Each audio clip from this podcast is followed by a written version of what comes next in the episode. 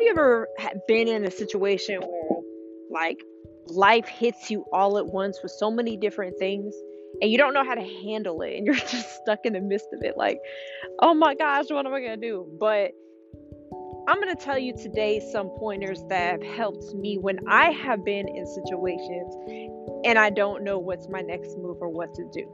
Number one, first, you're going to not overthinking. There's there's so many times that I've overthinked a situation and really it was not even close to what I even imagined. So I'm over here stressing out like what do I do?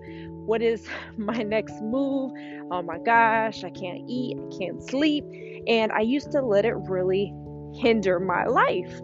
But if you take that energy and try to relax, try to breathe, try to just do what makes you relax most. It can be lighting candles, it can be painting, whatever you feel would fit you the most. But anything to really take your energy off of what you're going through and the stresses of life because there's no point of actually worrying and stressing yourself to death when you don't even know what the outcome is. Number two, always think about there's always good in every situation. That's the key to really living life in in general.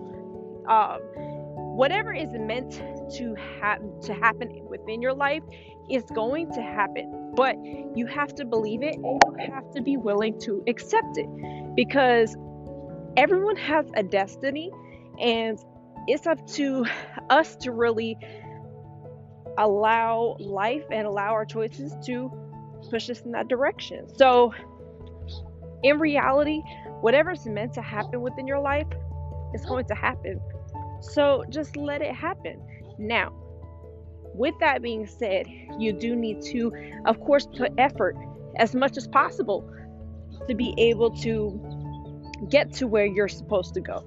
You know, faith without works is dead, and that's a way of really living. So, when you're in situations, man, just at the end of the day, don't even worry about it. Don't even stress yourself. Don't kill yourself to death just take a deep breath, listen to some meditation music, listen to some of your favorite music, do a favorite hobby, something that's going to take your mind off of it because it's all going to get worked out at the end of the day.